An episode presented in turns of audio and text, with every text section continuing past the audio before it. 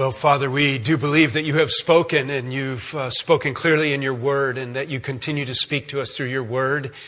Today, as we take our Bibles, uh, strengthen those who are struggling, um, clear our minds, and help us to uh, grow in the grace and in the knowledge of the Lord Jesus Christ.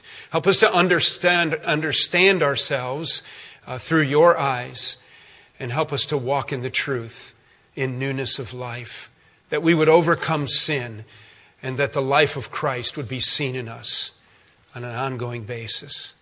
We commit this time to you, Lord. We commit ourselves to you in Jesus' name. Amen. Well, you need to know that um, some time ago, researchers um, have determined and have concluded unequivocally that without exception, universally, all humans host a most devastating parasite. You know the word parasite. A parasite is when one organism that cannot live without another lands upon or within a host organism and it resides and it depends upon that host organism for its sustenance. The thing is, the parasite makes no positive contribution to the host organism. And most often, it destroys the host organism. It's an interesting word, this word parasite. It comes from an old Greek word, para, you know, para, to come alongside. Para, and then there's a word from the Greek language that is sitos, sitos, parasitos. It means grain or wheat or food. It has an interesting origin, this word. It's from ancient Greece, where um, one who would come in among the rich or the wealthy and they would frequent their tables and they earned their welcome by their flattery. So they were really not on the official guest list at all. They were not even supposed to be there, but through their flattery, they would come in and, and the host then would see that they had a place, place at the table and there they would para come alongside sitos, wheat or food, para food. They would come alongside the food and they would eat off of those uh, that would feed them for no good reason. Interesting, isn't it? Now, the parasite that we're talking about today, um, and that concerns us, this parasite, and our message title is The Parasite of Pride. This parasite is not microscopic, it's not biological, it's not physiological. In fact, it is a spiritual issue.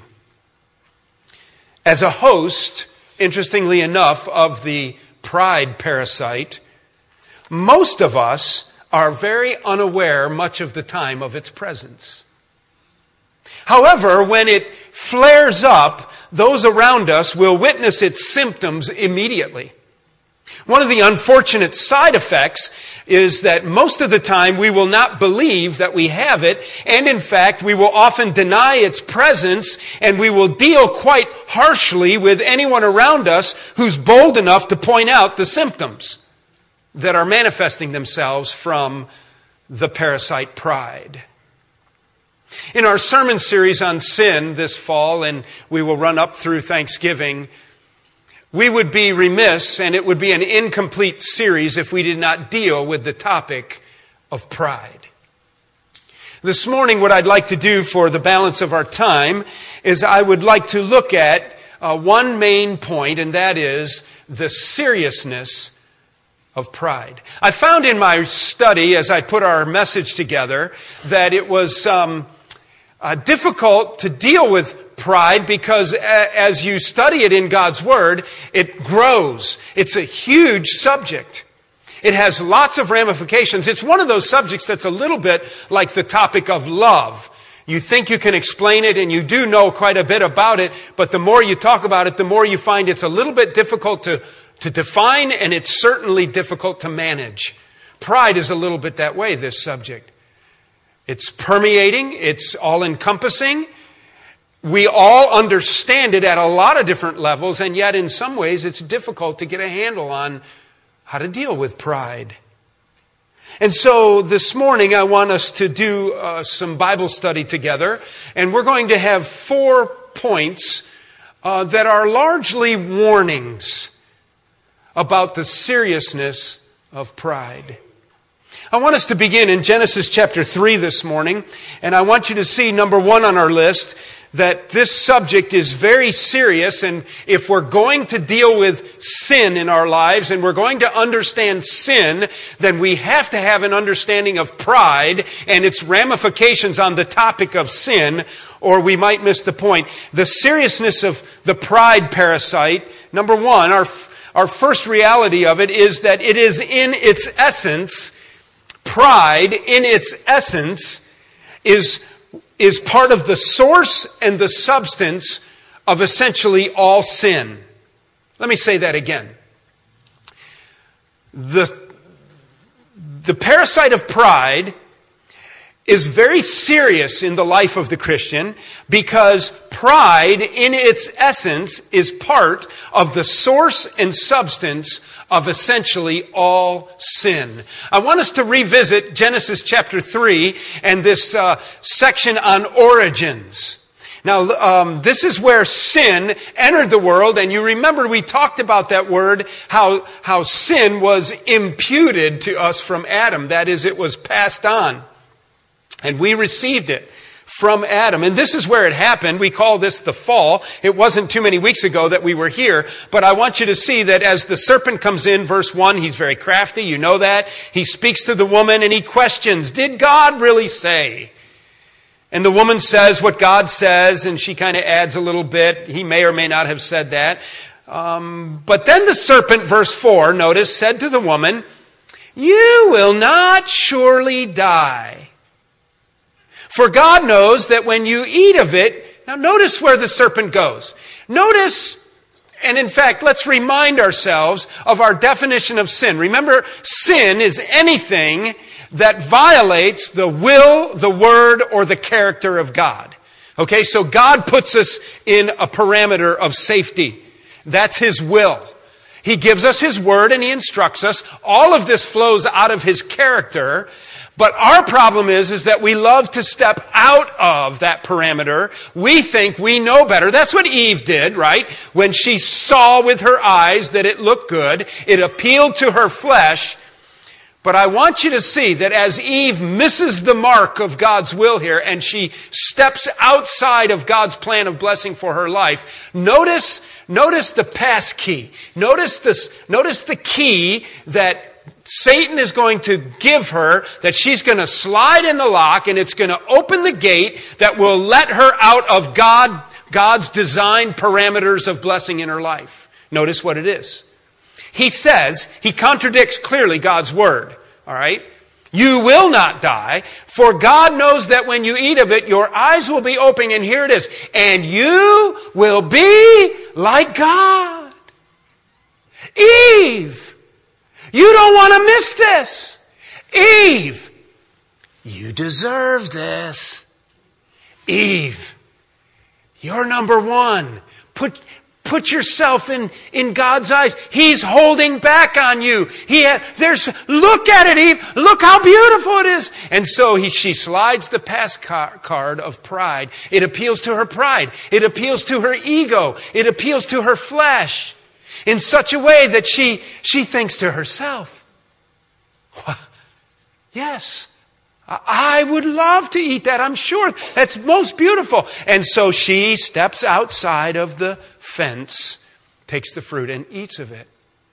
And we have here at its base, in its foundation, the ingredient in the recipe of sin that you will see is always there. Any, almost any formula of sin that you can come up with, professional or homemade, you will see that at some level, pride is involved. That's why a guy loses his temper, right? That's why he loses his temper because he's been humiliated, he's been embarrassed. And so to save face, he starts to bash things up, to try to take control. Don't mess with me. It's why people steal stuff. It's why they'll take things because they want it. They deserve it. Why should they have it? They've got plenty of these things on the shelf here.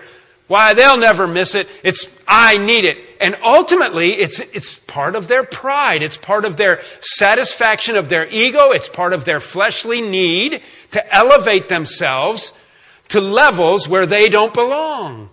This is why a man can walk off his, walk off from his family. How could a man leave his wife and his kids and go off with some? Because of his pride. They don't, I can't believe how they treat me. She, uh, blah, blah, blah, blah, blah. And, it's into, and so I will do what I want and I'm going to satisfy myself. And almost every level.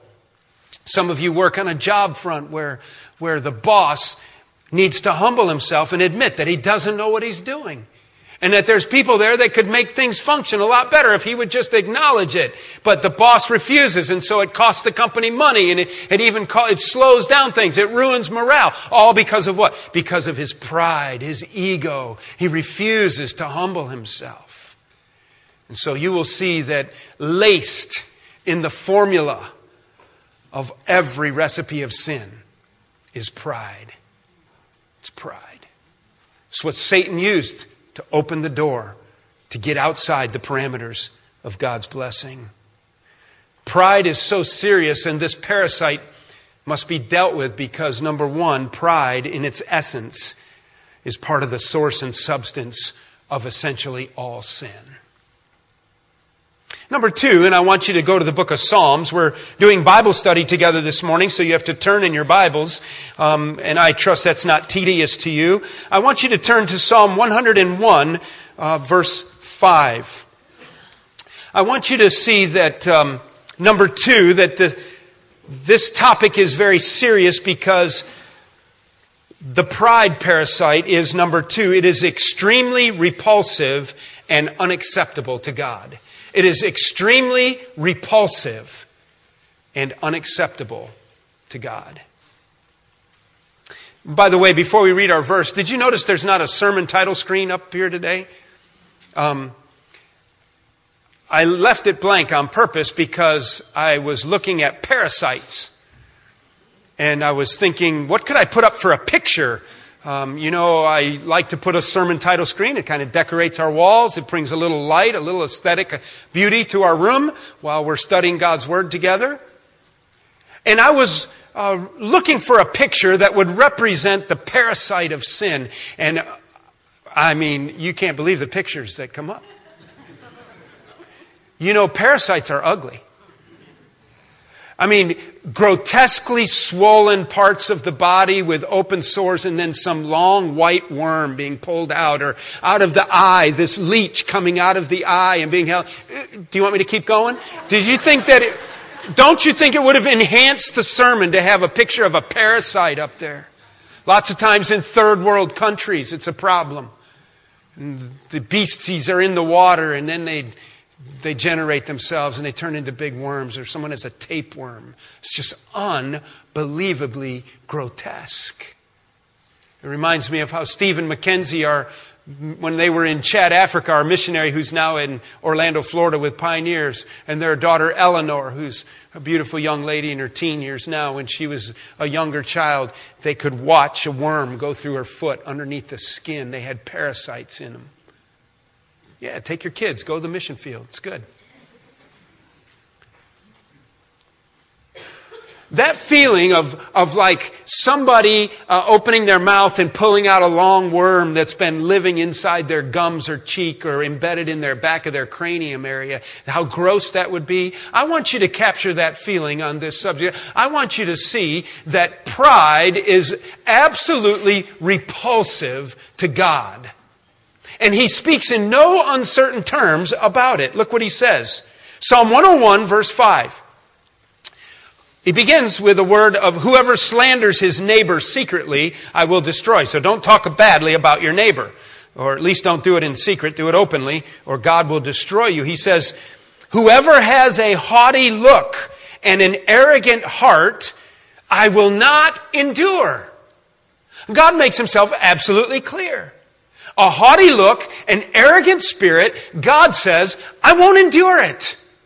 Do you know that we live in an, a very egocentric culture and society? Now, what's today? Say Sunday.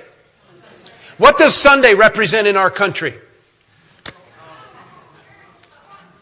Church, fried chicken, and Sunday. Good dinner, some football. That's what America's all about, right? Now, I really enjoy football, and I, I like football a lot. I like to play it and watch it. But I don't have to work very hard to get you to see in your mind, even if you don't watch much football, of what happens when one of these guys score a touchdown, right? This afternoon, he will make it through, he will cross the white line into the end zone, and what will he do? If he wants to get fined, it depends. He might spike the ball a certain way. He might throw it up into the stands, and then he's going to do his dance, right? He might he might shoot guns. He might take his hands and symbolize putting on his championship belt. He wants the world to know what? I am the man. He, look what I just did. It's kind of a microcosm of how we think in our culture. We think we're responsible for things that we have hard, very little to do with. Now, I'm not saying he's not a gifted runner and that he didn't hit hard, but I'm telling you, he's thinking, what a gift I am to the team. He's not even thinking, the general manager's thinking, I might trade you next year. He ought to be thankful that somebody drafted him. And then he had a lot of coaches that taught him. He had a quarterback that chose him instead of the other guy to give him the ball. He ought to walk over to those big fat guys up and down the line and say, thanks for opening up the hole so I could run the ball in here, right?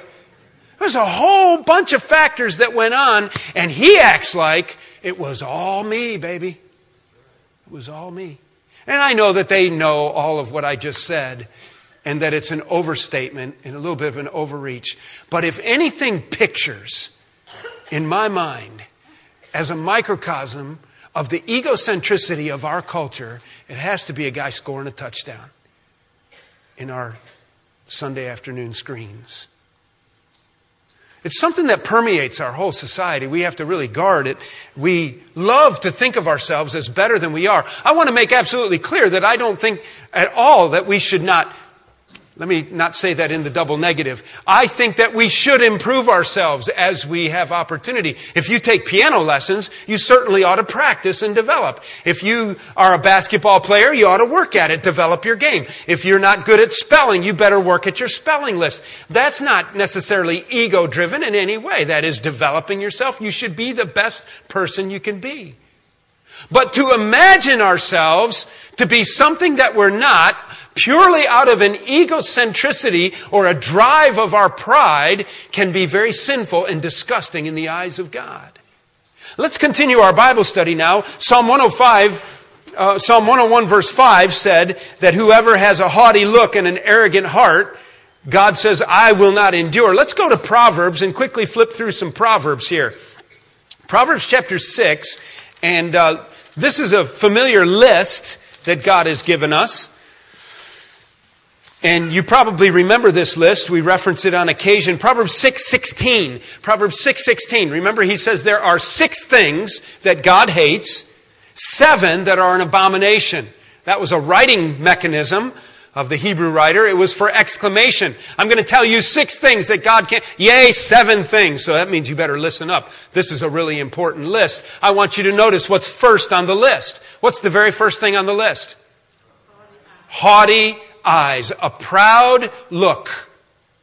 A proud look. A person who is arrogant and proud. And what does it say? It says six things that the Lord what? He hates it.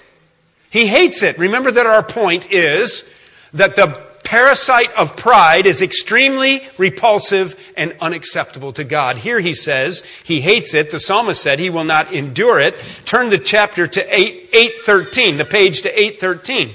Look what he says in Proverbs 8:13. The fear of the Lord is hatred of evil. Pride and arrogance and the way of evil and perverted speech I hate. Notice that pride and arrogance are again stated as something that God hates. By the way, especially some of you young men here, did you notice what it said in the last part of that verse? It said, and perverted speech I hate. Um, we live in a culture where perverted speech is really acceptable in a lot of venues. It's remarkable to me. God says, I hate perverted speech.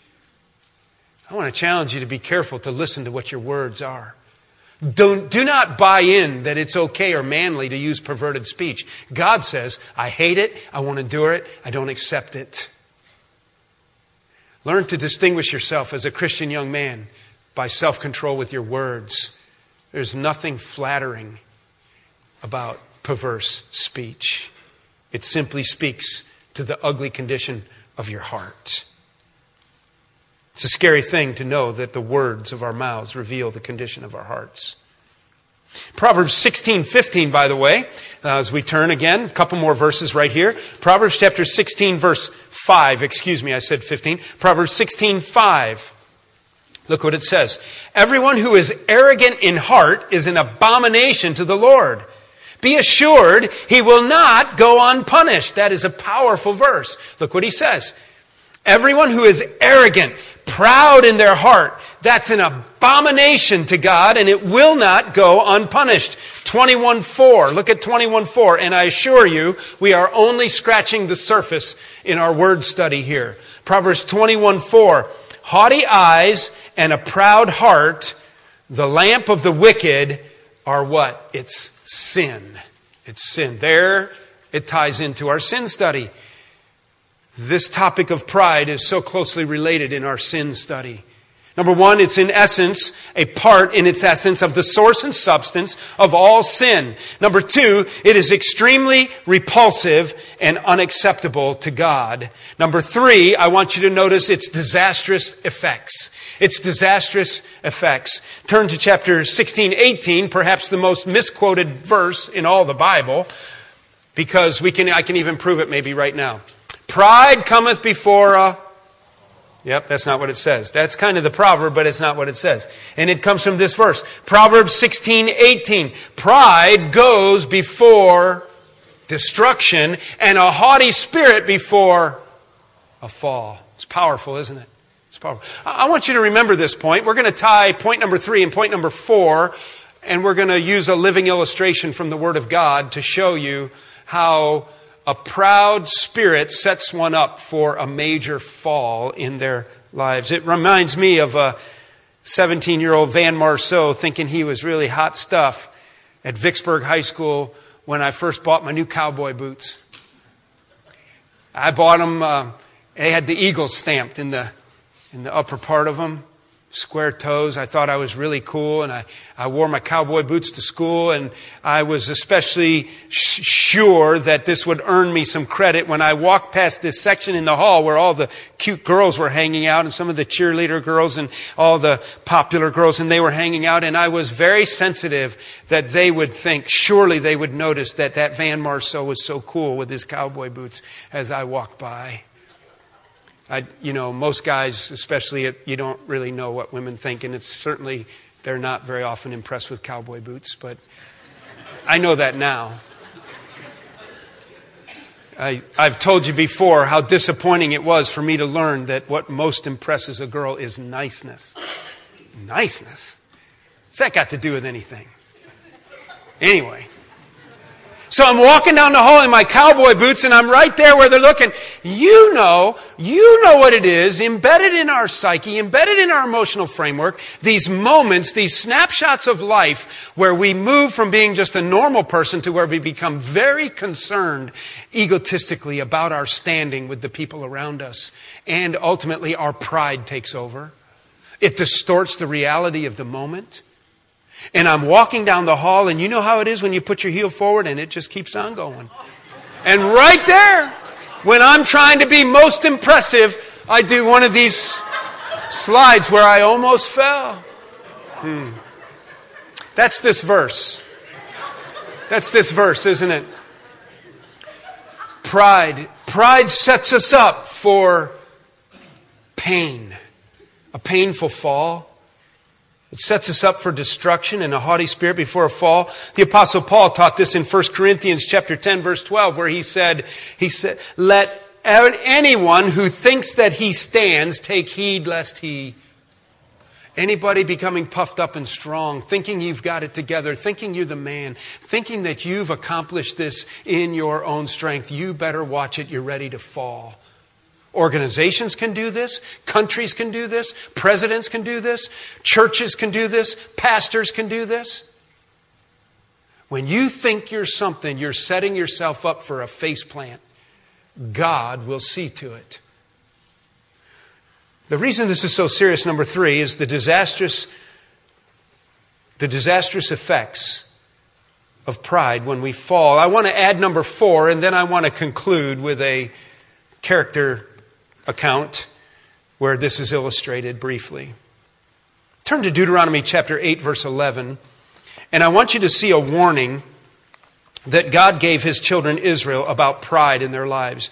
Remember, we're talking about the seriousness of the parasite pride. It hosts itself in all of our flesh. It's the, it's part of the source and substance of all sin. It's extremely repulsive and unacceptable in the eyes of God. It is disastrous in its effect and it will bring a fall in your life. Finally, I want you to see why it's so serious, and it is that it is very serious, and I want to add, number four, that we are most vulnerable in times of comfort and wealth. We are most vulnerable to pride in times of comfort, ease, and wealth. I want you to see the warning that God gave in Deuteronomy chapter 8. Notice what he says in verse 11. Take care lest you forget the Lord your God by not keeping his commandments and his rules and his statutes. Okay, there's his boundaries. There's God's fences, his commandments, his rules, and his statutes. Often our young people will look at us and will rebel against our rules, our lines that are drawn, our statutes our fences that we build. They don't realize in their immaturity that one of the greatest things about their mom and dad is that they will be blessed and kept safe inside those parameters. And when they're warned about stepping outside of them, that's when they tend to lash out and the ugliness of pride comes out, right? And it comes out in venomous form. I don't care what you think. I will do what I want to do. That's nothing other than pride and arrogance and a lack of humility. Young people, if you hear yourself talking like that, you need to wake up.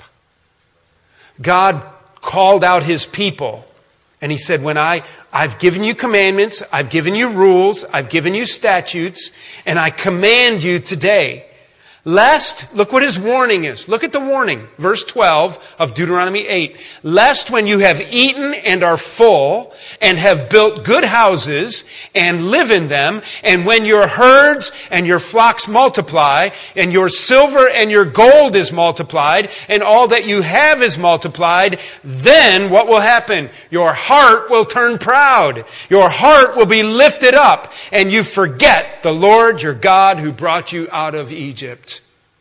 It's what we do, isn't it? It's what we do. Turn to Daniel chapter 4 in conclusion today. Daniel chapter 4.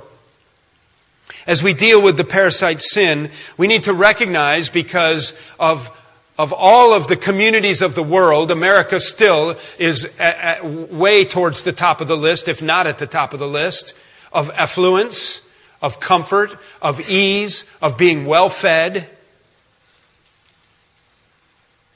And he says in Deuteronomy chapter 8 verse 11, I'm warning you that when you, when you get into your own land, he said to his children Israel, to the Israelites, and you're no longer in the wilderness. See, what happened in the wilderness? Now, they had great failures in the wilderness, of course. But what they did is they looked to God, right? We need your help.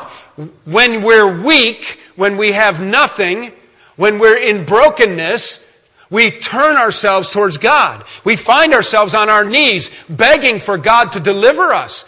God, meet our needs. We have nowhere to turn but you. But then the day comes when the wallet is fat, the refrigerator is full, the house is big, the furniture comfortable, the screen is huge. Who needs God? You need to know that this is a serious matter because the more you have and the more comfortably you live, the more likely it is that you will succumb to the tendency to yield to your egotistical drive and pride, and you will begin to take credit for things that you shouldn't take credit for. That's what happened to Nebuchadnezzar. You remember him, don't you? Chapter 4 comes after chapter 3. Did you know that? Chapter 3, you know pretty well. Chapter 3 is where Shadrach, Meshach, and Abednego were put in the fiery furnace because they wouldn't bow down to the egotistical drive of Nebuchadnezzar when he built the huge statue of himself on the plain of Dura, and they wouldn't bow down, so they're thrown into the fiery furnace. And that's when Nebuchadnezzar looked in and he saw a fourth one, like the Son of Man, the Son of God, walking among them. Very likely a pre incarnate visitation of the second member of the Godhead there with Shadrach, Meshach, and Abednego, loosing them of their ropes, protecting them, assuring them of his presence. What a, what a great story! What a great story. And so then, if you're in chapter 4, look, let your eyes go to the end of chapter 3. You know that what happened here in the fiery furnace, actually, it's the beginning of chapter 4. King Nebuchadnezzar makes a decree that everybody is to worship the God of Shadrach, Meshach, and Abednego. He has just been in a time of spiritual renewal in his life. He has just had a wake up call. He has just, he has just been smacked upside the head by God. You are not the big man. Just because you built your statue, you would think at the end of the fiery furnace experience, when he acknowledges in this profound statement, he says in verse 2, King Nebuchadnezzar, to all the peoples, nations, and languages that dwell on all the earth, peace be multiplied to you. It seemed good to me to show the signs and wonders that the Most High God has done for me. How great are His signs, how mighty His wonders. His kingdom is an everlasting kingdom, and His dominion endures from generation to generation. Pretty good theology for a pagan king. He's had this spiritual renewal, his eyes have been opened. And then notice what the next line is. And I, Nebuchadnezzar, was, what's the next phrase? I was at ease in my house, prospering in my palace. It's just a brief statement, but oh man, the yellow flag should, should wave. Warning, caution, Nebuchadnezzar, when you're fat and taking it easy and well fed and you're comfortable, and then do you know what happens? He lies down to take a nap and he has a dream. You remember this dream? It's a dream about a huge tree that grows up and it can be seen all around the world. It's representative of the Babylonian kingdom. It has big branches and in the branches the birds come and have their nests and it's a safe place. Underneath it is shade and the animals come and are well fed and, and this big huge tree is all over the world seen. And, and then all of a sudden a statement comes, a voice comes out of heaven and it says, cut down the tree. Nebuchadnezzar's dreaming all this on the day, chapter 4, verse 4, when he was at ease in his house and prospering in his palace. It says, cut down the tree, leave the stump, band it with iron and bronze, leave a remnant of it there, but remove its influence, remove its glory, remove all of the big image, and it really disturbs him. And there's a voice from heaven that says, I'm just going to remove you out of the way. He doesn't know what to do with this. So he calls in all of his wise men, all of the Chaldeans, all of the paid magicians that are there to, to answer his riddles and to help him understand life and the mysteries of life. And they can come up with no answer. And then Daniel is brought in, and Daniel is a man of God. And immediately Daniel hears, immediately Daniel hears the dream and he knows immediately what happens. In verse 22 of chapter 4, Daniel immediately says, It is you, O king, who have grown and become strong, and your greatness has grown and reaches to the heavens, and your dominion to the ends of the earth. Earlier, when he understood, Daniel heard the dream, and immediately he says to him, I wish that this dream was about your enemies and not about you. And so Nebuchadnezzar puts him at ease so that he can give the, the solution to the dream without knowing he's going to lose his head. Kings would do that. Tell me the answer. They take, give him the answer. They don't like the answer, so they kill the guy. Well, he assured Daniel that he wanted to hear his answers. Daniel says, If only this was about your enemies.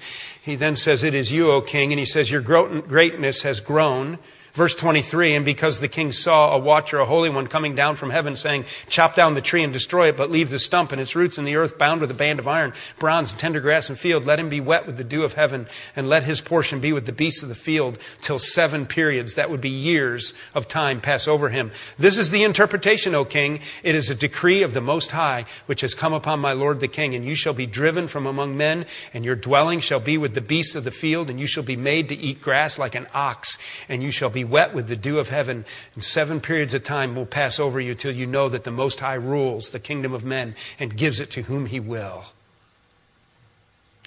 He then says, verse 28, 12 months go by. All this came upon King Nebuchadnezzar, and at the end of 12 months, verse 29, he was walking on the roof of the royal palace of Babylon. And this is what he's thinking. And the king answered. Doesn't say who asked. I think he's talking to himself. And he answers himself. The question is something like, Oh, Nebuchadnezzar, who's the greatest of them all? And so he answers, Oh, that would be me. Is not this great, great Babylon? Is this not the great Babylon which I have built by my mighty power as a royal resident and for the glory of my majesty? Don't I deserve a kingdom like this? My glory is so great that this city is barely worthy of my kingdom and my glory. It basically just about represents my glory. And immediately, he loses his mind. His color's orange. He's just crazy. He goes nuts. He can't sleep. We don't have the details, but when you read the rest of the story, you find out that for seven years he lived with a malady, a psychological disorder where he believed himself to be an animal. It says that his hair grew in such a way that it reminded the people of eagle feathers. I don't know exactly what that means. I take it that it went something like this that the stewards who were serving the king are there inside the room, you know, watching. And Oneb walks out by the balcony and he says, What a beautiful city. Who's the greatest of them all? Yes, it's me. I don't even need a mirror to tell me that. It is me. He's already been warned. He totally disregards the word of God to him. He totally disregards the wise counsel of Daniel to him because proud, arrogant people don't want to hear from God or people. And then he says to himself, I'm the man. Where's a football that I can spike? And then he goes out of his ever loving mind. And he begins to evidently screech like, an, like a bird, bark, howl, carry on like an animal. And so his stewards are concerned. They come in. What are they going to do with this guy? They don't know whether they should lay hands on him. They don't know what to do with him. They try to calm him. He growls at him and shows fangs like a wolf. He scratches himself. He wets himself. He's all a mess. He goes crazy. They don't know what to do. I'm sure that they worked very hard to keep him out of the public eye. And so it says later that he ended up eating grass in a pasture like an ox. He thought he was a cow and they couldn't take care of him. They would try to wash him. He would growl him, attack him with his fangs and his claws. And so they just put a padded stall, opened the door, fenced it in, put a screen up so nobody could see him. And then they scratched their heads. We don't know what to do with the guy. We can't handle him. And they just put him in a box and put him in a cage and just kind of made sure he had food. And there he was. And evidently he was unkept. His hair grew and it reminded him of a wild animal. He acted like one. He looked like one and he behaved like one in his personal care. Awful. You see what happened? Remember point number three. This is a serious matter because of its disastrous effects when we buy into our ego and our pride and our arrogance. And number four, we are most vulnerable in times of comfort and wealth because we think for some reason that we created it all. And so we open ourselves to a process of decision making that ends up being man centered, it omits God, and it sets us up for great fall. After seven years, what happens? God allows him to come back to his senses. Let's read the end of chapter 4. He says in verse 36, Verse 34, he says, And at the end of the days, I, Nebuchadnezzar, lifted my eyes to heaven. There you go. How do you deal with this problem? Turn your eyes towards heaven. Recognize that you are not God. And my reason returned to me, and I blessed the Most High God and praised and honored Him. I would say that Genuine, meaningful, humble worship is another way to keep perspective, isn't it? He blessed God. He worshiped him who lives on high. He then espouses another, another statement of great uh, acknowledgement of who God is theologically, for his dominion is an everlasting dominion. His kingdom endures from generation to generation. All the inhabitants of the earth are accounted as nothing, and he does according to his will among the host of heaven and among the inhabitants of the earth, and none can stay his hand or say to him, What have you done? Don't question God. In other words, he's bringing his life now underneath God. Listen, for the believer in the Lord Christ, to ever successfully overcome the weakness of our flesh, to feed the ego, to give in to pride, we have to take our ego, our pride, our flesh, and we need to bring it in underneath the lordship of Jesus Christ, don't we? We need to surrender ourselves to Jesus Christ, that He would increase and that we would be diminished, that we would just be His humble servants. Jesus Himself in Philippians chapter 2, what did He say? It says in Philippians chapter 2 that though he could have exalted and lifted himself up, he didn't. He humbled himself and, and became a servant to model the life of Christ, to come in under the lordship of Jesus Christ. Paul taught in Colossians chapter 3 that you have to put off, and he gives a whole list, starting with verse 12 in Colossians 3. Put off all this stuff anger and malice and deceit. Put it all off and then put on, like putting on a new set of clothes. When I'm in Christ, I put on. And one of the things I put on is what? It's one of the fruit of the Spirit, the idea of a humility and a grace that I put it on. Romans chapter 12 says we have to die to our old flesh. We have to lay down our body as it were a living sacrifice, holy and acceptable unto God, so that by the renewing of our minds, we can think differently we can have a whole new way of thinking so that in the middle of our affluence, in the middle of our comfort, we will not go up to the railing of our balcony and think, hmm, it's all about me after all. I thought it was. Because we're so vulnerable. He goes on, and Nebuchadnezzar says, Verse 36 At the same time, my reason returned to me, and for the glory of my kingdom, my majesty, my splendor returned to him. God was merciful. He let the stump grow back. My counselors and my Lord sought me. I had wisdom again. I was established in my kingdom, and still more greatness was added to me. Now I, Nebuchadnezzar, praise and extol and honor the King of heaven, for all his works are right and his ways are just. And those who walk, here's our word, in pride he is able to humble. Listen, he can do it to Nebuchadnezzar, he can do it to us. We need to live with some fear of our flesh, don't we?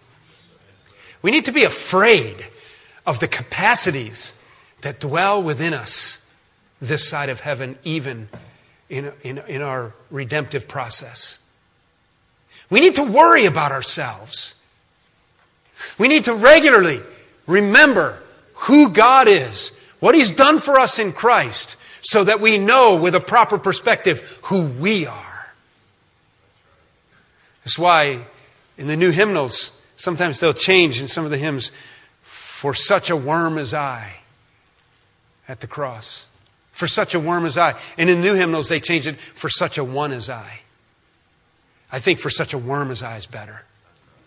We're so stinking worried about our self image and so worried about uh, how we're going to think about ourselves. And don't get me wrong, we don't want to abuse anybody. Or, but when I begin to think I'm something that I'm not, I need to remember that I'm nothing but a worm before a holy God.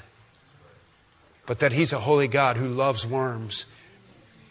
And He loves to regenerate and renew and bring newness of life. Amen? Amen. Let's bow in prayer. Father, would you please awaken us in our deepest parts to a sensitivity to understand ourselves, to recognize a capacity that we have to be ego driven, to think that we're something that we're not, in our pride to reject your word and your instruction and wisdom from wise people, to think that we build our own kingdoms and not recognize that every good gift comes from you. Father, help us to recognize, as James instructed us, that you will tear down the haughty and the proud, but you lift up the, and elevate the humble. Would you help us to bring our arrogances, our fleshly zeals, our pride. Help us to come in under the lordship of Jesus Christ. That it would be all about Him and not about us. And that we would be nothing other than a reflection of our precious Lord Jesus. That it would be our great joy to just be your humble servants. And we'll praise you when anything good happens through us or when you give us good things. And we will acknowledge carefully that we are not the source, but you are the source. We also recognize we don't save ourselves and that you save us through the blood of Jesus Christ, through faith in Him. And I pray that you would work in hearts here today, that if someone needs to look to the cross and be saved, that you would open their eyes, save their soul from hell, save their soul from their own fleshly pride and arrogance. Help them to humbly come to Jesus today. Help us, Lord, to just trust you and to obey you and to walk with you in all godliness. Put aside pride, to have the beautiful jewelry of humility about us. In Jesus' name we pray. Amen.